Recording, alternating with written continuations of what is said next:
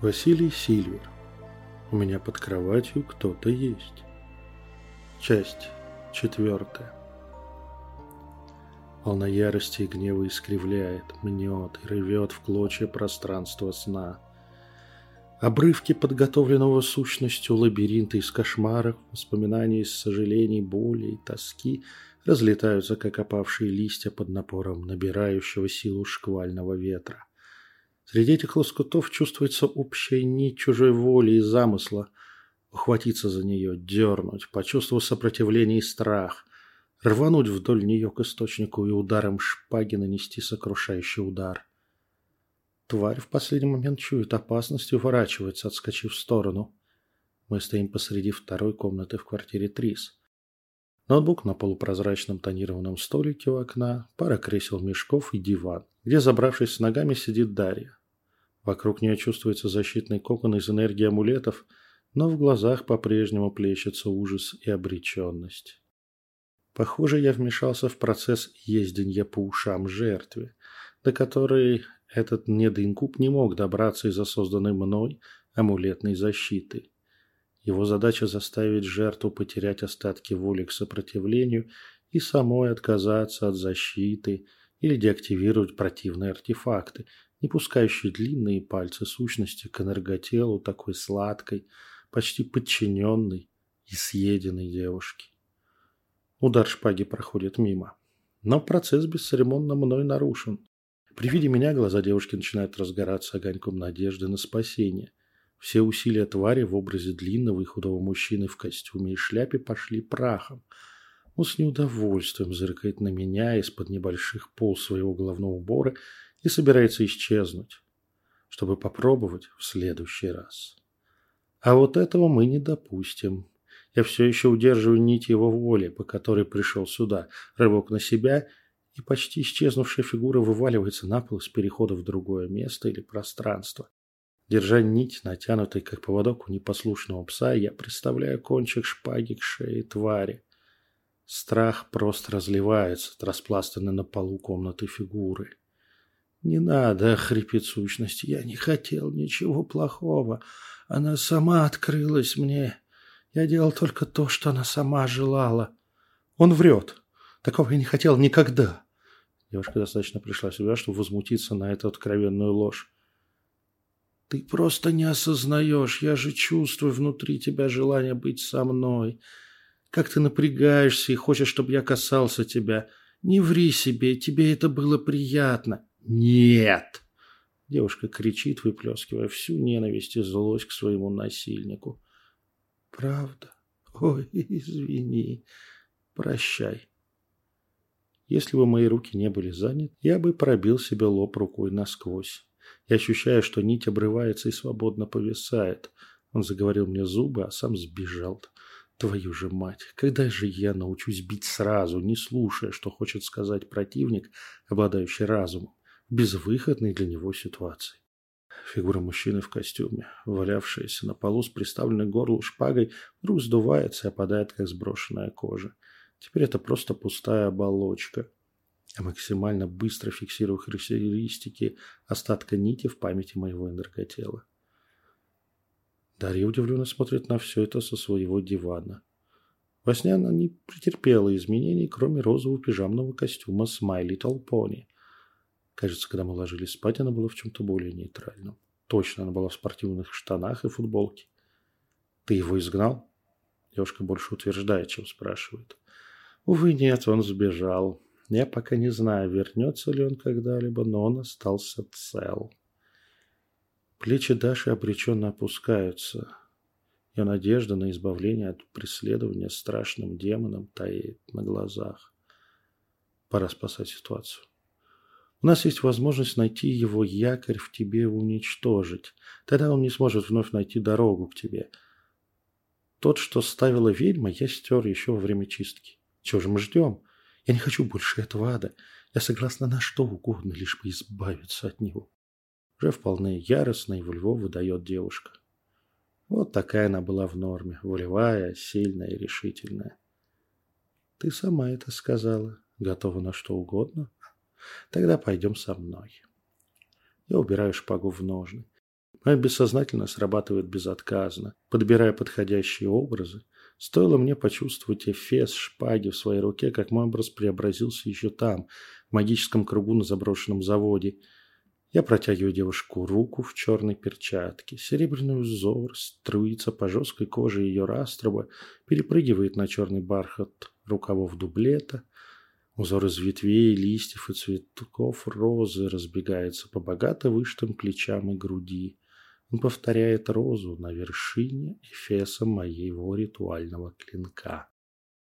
Даша смотрит на мой костюм и поднимается с дивана, преображаясь. Пижама с милыми поняшками, так любящими дружбу, превращается в красно-черный наряд. Штаны из лосиной кожи ныряют в высокие сапоги. Легкая красная шелковая рубашка на корпусе стягивается черным, тонким, но крепким калетом. Головы Набравшие прежнюю рыжину волосы украшает теперь бархатный черный берет с красным пером феникса под изящной пряжкой. На поясе у девушки два кинжала и свернутый кольцом хлыст. Душа ролевика остается душой ролевика, даже в такой ситуации. Веди меня, мой принц. Даша Триса улыбается, явно поняла отсылку моего костюма к одной из любимых нами книг. Я достаю из поясной сумки колоду козырей и сдаю один из них. Мы смотрим на туманную долину с искаженными тенями образами, изображенные на карте. Подпись внизу однозначна. Память. Окружающее пространство размывается, и мы проваливаемся в рисунок. Сейчас мы движемся по воспоминаниям Дарьи Трис, меняя их как отражение реальности.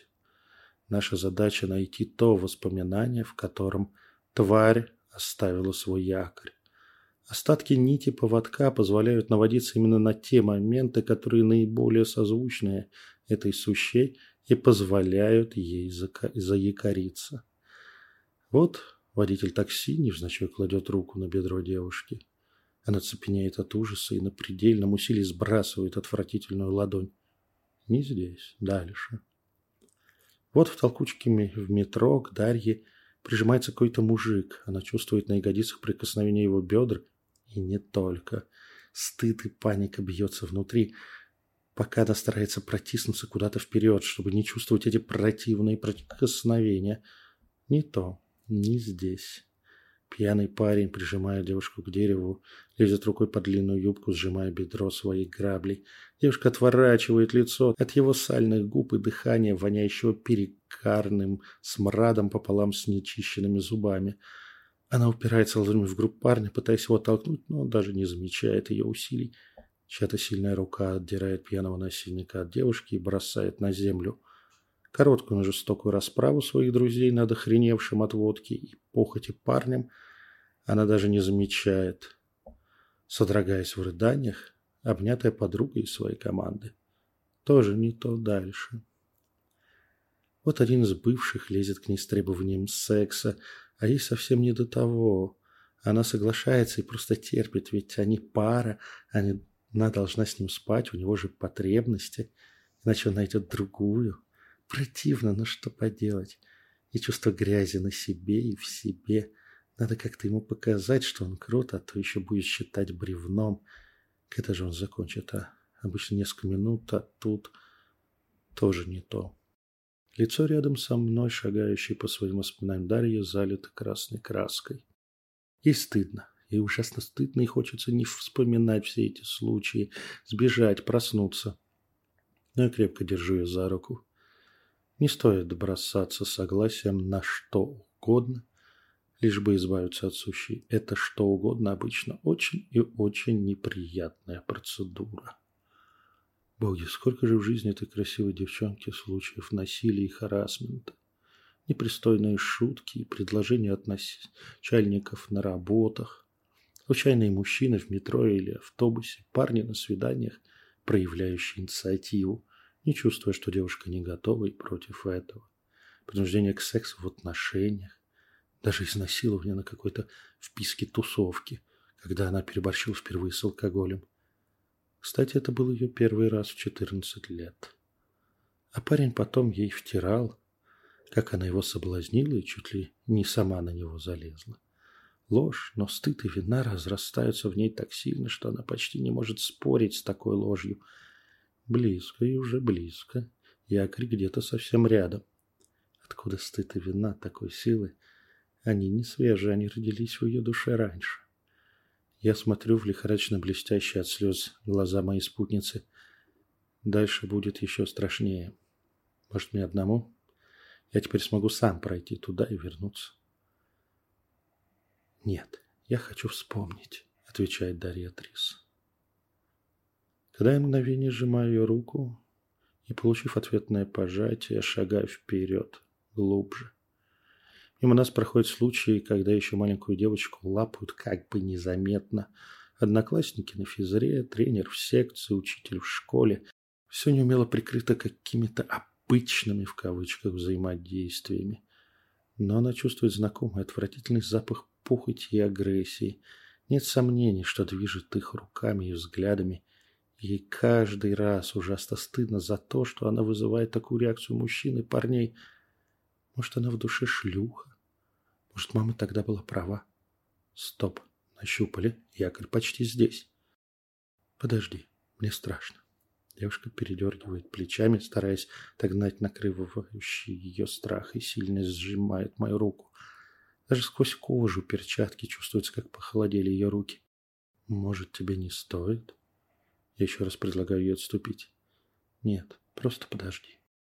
Я вижу, как Дарья собирается с духом, явно уже чувствует, что нас ждет впереди. То, что не смогли поднять и найти они с психотерапевтом, но то, что заикарила тварь. И Дашу сделала виктимной к его преследованию. Девушка вся дрожит, ее лицо одновременно горит от стыда и мертвенно-бледное от страха. Неравномерные пятна красного и синевато-бледного, кажется, искривляют и извращают красивые черты лица, делая их, если не отталкивающими, то неприятными. Заостряются скулы, впадают еще больше щеки, нос начинает казаться каким-то излишне большим. Фигура девушки чуть горбится, острые плечи опускаются и выдвигаются вперед.